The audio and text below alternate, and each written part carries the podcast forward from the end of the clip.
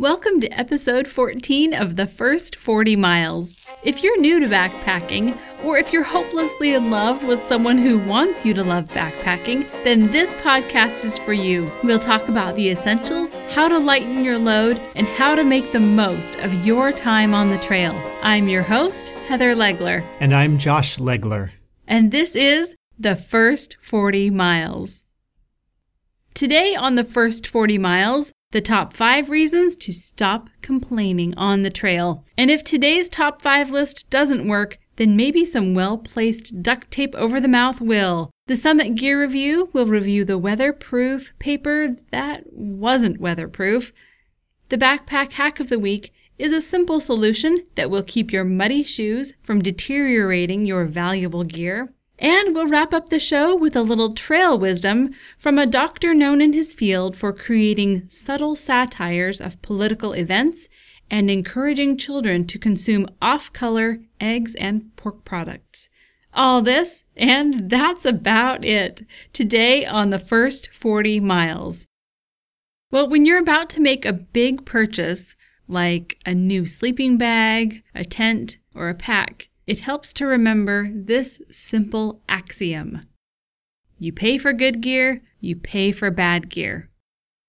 So, when I was growing up, my mom would play this little game. Whenever she bought a new item of clothing, she would take the price that she paid for it and divide it by how many times she wore it. And she would get the price per wearing. So if she paid $10 for a shirt, she would say, Well, this item cost $10 and I've probably worn it 50 times.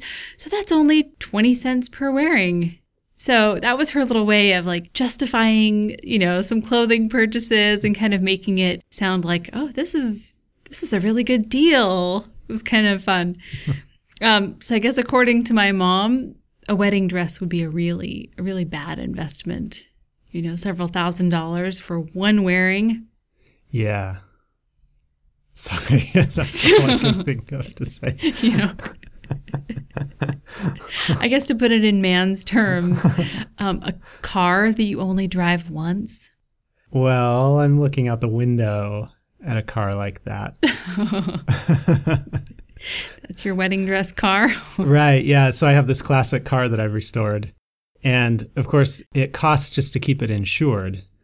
In the state of Oregon, we have a lifetime license registration on it. So that's nice. Uh, but I do have to pay for insurance every six months.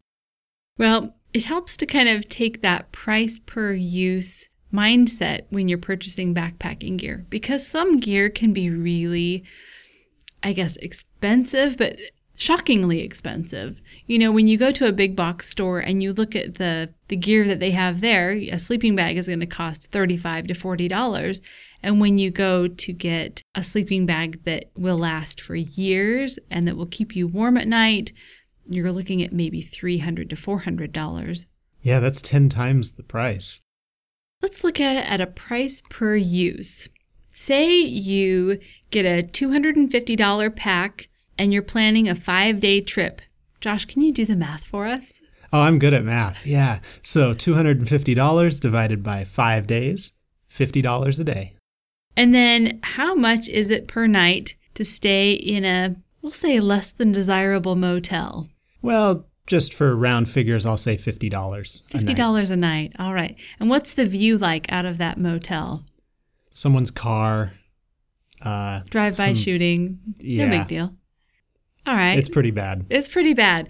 So, for $50 a night, you can have the world's most incredible view, and you can be in the middle of the forest with no other sounds than maybe some birds chirping and a little babbling brook next to your tent. Or, as we talked about last episode, in episode 13, a rushing river, a waterfall, a rainstorm blowing through the forest. But the chances of a drive by shooting on a backpacking trip so you're going to have a totally different experience and you're going to pay about the same price. $50 a night. That's right. Well, okay. And so then if you're comparing it to staying in like a, a nicer hotel that people might be actually willing to stay in, then that gives you a little extra money to put in your uh, your food and your tent and mm-hmm. you got it covered. You got it covered and you're going to have a fabulous experience. You know, this discussion reminds me of my parents I think one of my parents was always the deal shopper and would always look for the cheapest price. And my other parent considered quality as well as price and felt like there was a trade off there. And so, you know, there were lots of things growing up where I would hear that conversation between the two of them.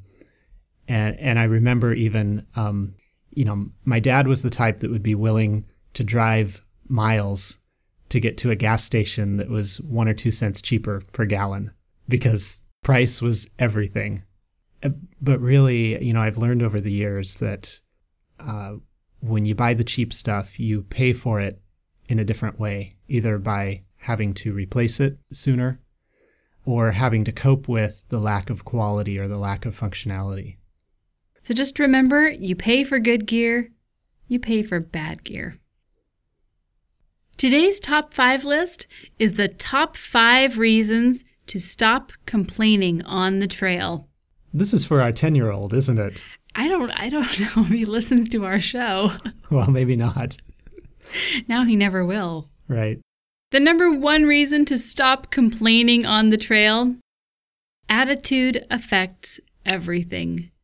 You know, from your facial expressions to the thoughts that you think to the words that you say, all of it adds up and it affects the way that your feet feel and the way that your food tastes and the way that you interact with others and even the way that others interact with you. I wanted to try a little experiment today and I want you to think of a trail that you have been on recently. So imagine it in your mind. Imagine what the path looks like, the surroundings, your experience on that trail. And I'm going to say something about that trail. That is the worst trail I have ever been on. What kind of thoughts come to your mind when I say that? I'm going to start looking around for reasons why the trail's bad. I'm going to see that it's maybe not well maintained, that the view isn't very good, and in fact, the weather's pretty crummy. The lighting is awful. I can't take any pictures. Uh, whatever. I'm I'm gonna start kind of uh, trying to spot those reasons why the trail is crummy. Now I want you to think of that same trail again, and I'm going to say something else. This is the best trail I have ever been on. So, what comes to your mind when I say that? Well, first of all, it says something to me about you. And I'm going to be excited about being with you on that trail because it's going to be a great experience just because of your attitude. And on the flip side, I'll be looking around and noticing how beautiful that view is with the clouds coming in low on the mountains and uh, how well maintained the trail is and, and just the wonderful sounds of the birds, uh, the great trees around us. It's going to bring out a different attitude in me. The number two reason to stop complaining on the trail complaining won't actually change anything. And in fact, if you do complain, you'll miss the beauty. I remember an overnight backpacking trip that I had when I was a teenager to Kennedy Hot Springs. It's an area in Washington state that has since been uh, washed out by a flood. So it's crazy to think this place doesn't even exist anymore. Well, it wasn't the best of times on this one campout. We hiked five miles in, slept through the night. When I woke up in the morning, I realized that since I hadn't taken out my contacts the night before, one of them had sloughed off to the edge of my eye and had come out and was completely destroyed. I have really nearsighted vision, so here I was with one contact left, and I didn't bring my glasses. Uh, that was a bad idea. And then, while I was preparing breakfast, one of the other scouts had some boiling water, and the pan got too hot for his hands, so he had to drop the pan of water. The water went on my head. So, one contact, head splashed with boiling water, and we're hiking five miles out that day with no depth perception because I only had one eye that could see distance, with a, a damp towel on my head to try to keep the pain down. it was just an awful um, situation. Truly, I don't remember what my attitude was like. You'd have to ask my brother who was on the hike, and my dad was also on that hike, and see if they remember. Um, but it's it's those kinds of situations. Sometimes they're pretty awful, and any amount of complaining will have no effect at all on the situation itself. It's what you were dealt. I'm not always so good at uh, not complaining, though. I remember a camp out we did a few years ago, and somehow my um, my coat didn't get packed, and I can't remember why I somehow thought that this was not my responsibility. I don't know if maybe you guys picked me up after work or or what, but anyway, for some reason I thought that that this was your fault that my coat wasn't packed. Oh, I'm sorry. and and I just kind of was miserable the whole evening. Didn't sleep well. Was miserable the next morning. And and I shouldn't have been. You know, I, I should have been able to roll with the punches a little more and and still have a good attitude in spite of the fact that I didn't have my coat. And this leads to your number three tip. Now that it's years later, we're able to laugh about these things. So, number three tip is to find the humor in the situations. Yeah, and it can be hard to look for humor sometimes. And this reminds me of a trip that we took.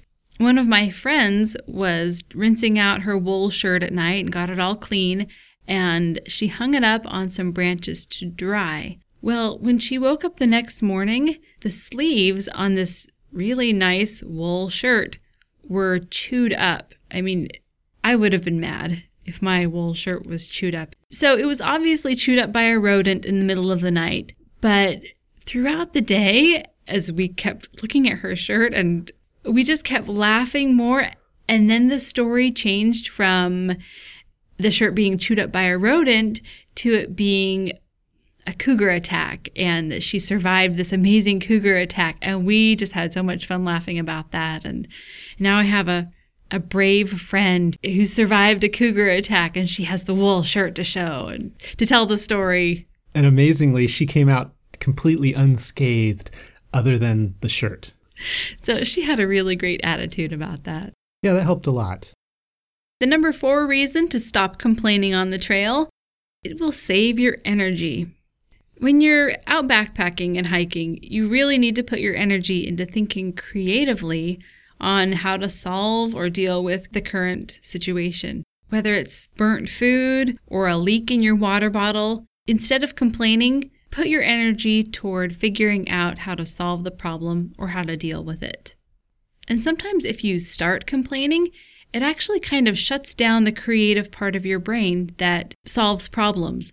Well, if you if you shut down that creative part of your brain, the solution could be just moments away.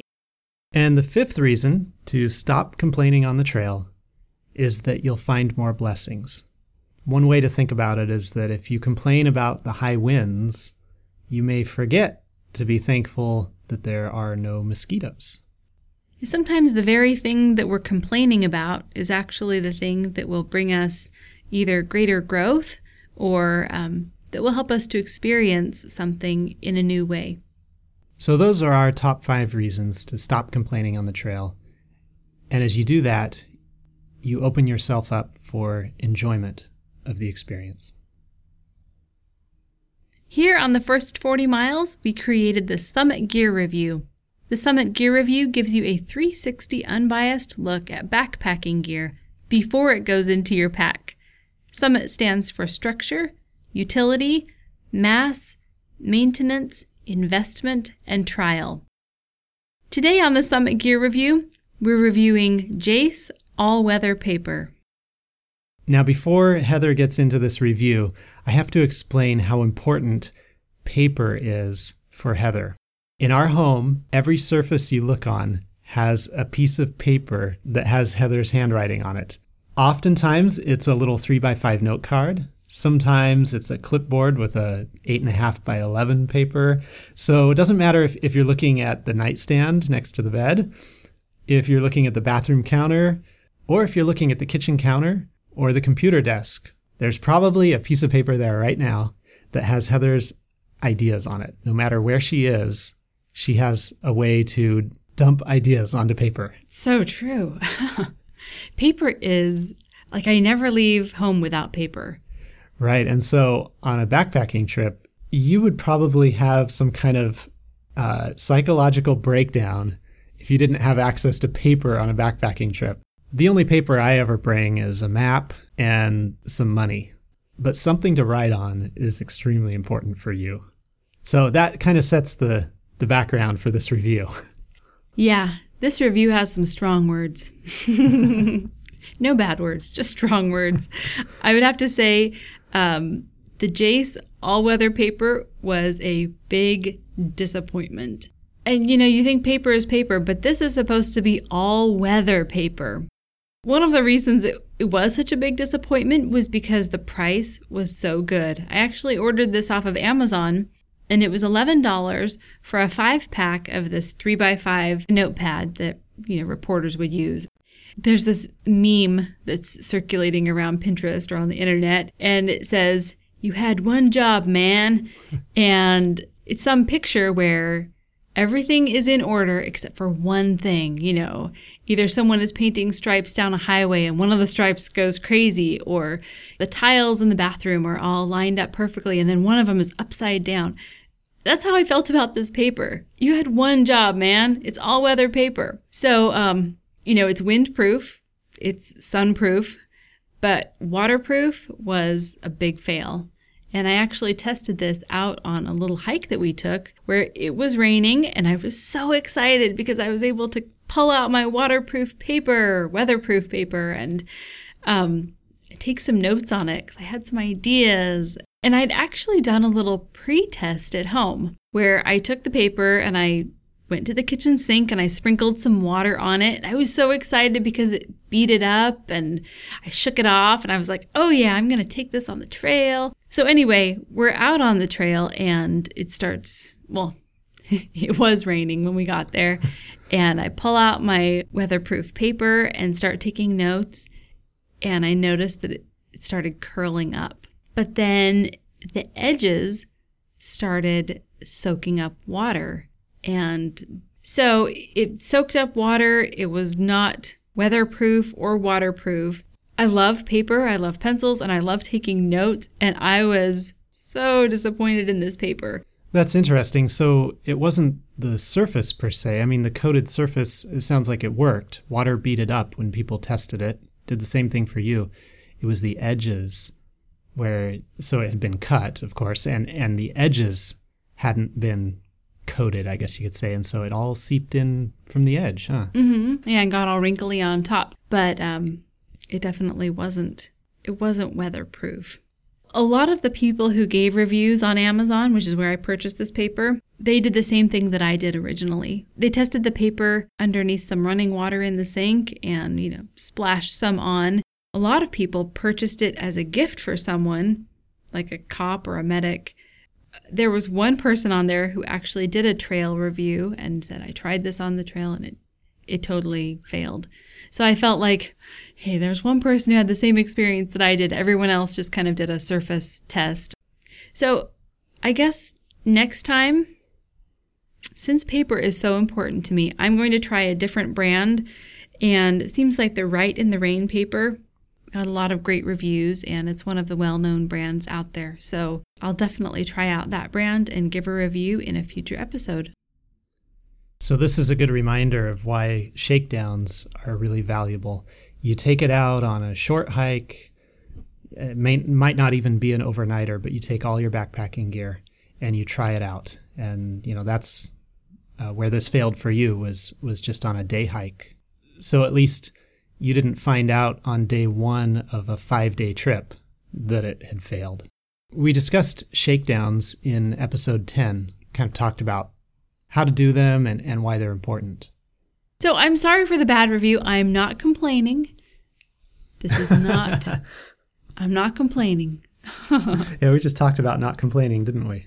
Well, I know how important paper is to you, so um, after you try out some other brands, it'll be interesting to see how they work, and maybe we can bring another one on that that really does that one job of staying dry. Well, let's move on to the backpack hack of the week. What do you have for us today? Well, a lot of times when you're out hiking, your shoes get muddy. And the mud itself isn't bad, but getting your gear dirty is actually not so great for your gear. It deteriorates the fabric and sometimes can take off the waterproof coating. So it's good to have covers for your muddy shoes, especially if you want to bring them into your tent so that they can warm up or not freeze overnight, or maybe you don't want to wake up with spiders in your shoes. Or when you get back to your car, uh, you know, sometimes you have an extra pair of shoes. That's great. But you've still got these hiking boots that are all caked with mud. And uh, sometimes you just can't get all the mud off, you know, right then and there.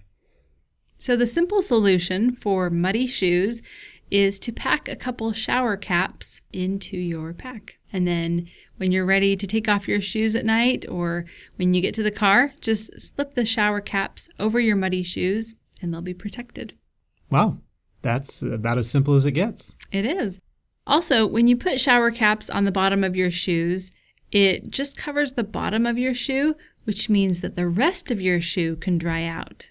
Huh, good to know. All right, so there's the backpack hack of the week. Couple shower caps to protect everything from your muddy shoes. We'll leave you with a little trail wisdom from our good friend on the trail, Dr. Seuss. Oh, that's the doctor. Okay. yes, Dr. Seuss, known in his field for creating subtle satires of political events. Do you know the Sneetches? I don't know if that's oh, necessarily yeah, a political yeah. event, but it's. Oh, I don't know, but it's it said something about human nature. Yeah. Always wanting to be like someone that you consider to be in the know. Well, he had a, a lot of great things to say. Well, here's one of them. You're off to great places. Today is your day. Your mountain is waiting. So get on your way. That's it for today. Thank you for listening. If you liked this podcast, like us on Facebook and rate us on iTunes or Stitcher Radio. We'll see you next time on the first 40 miles.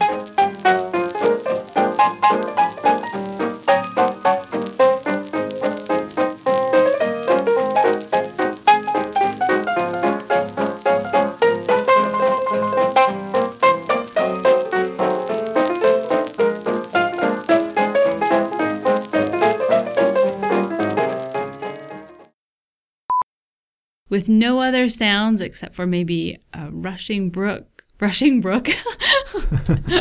That'd be impressive.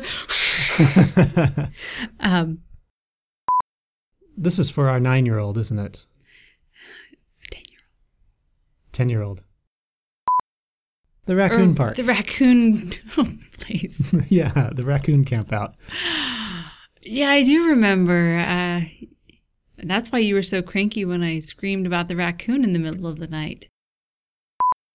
Got to explain the importance of paper to Heather. Wait, are you explaining it to me? the end. Oh, okay. Do you did you want to mention the odd smell?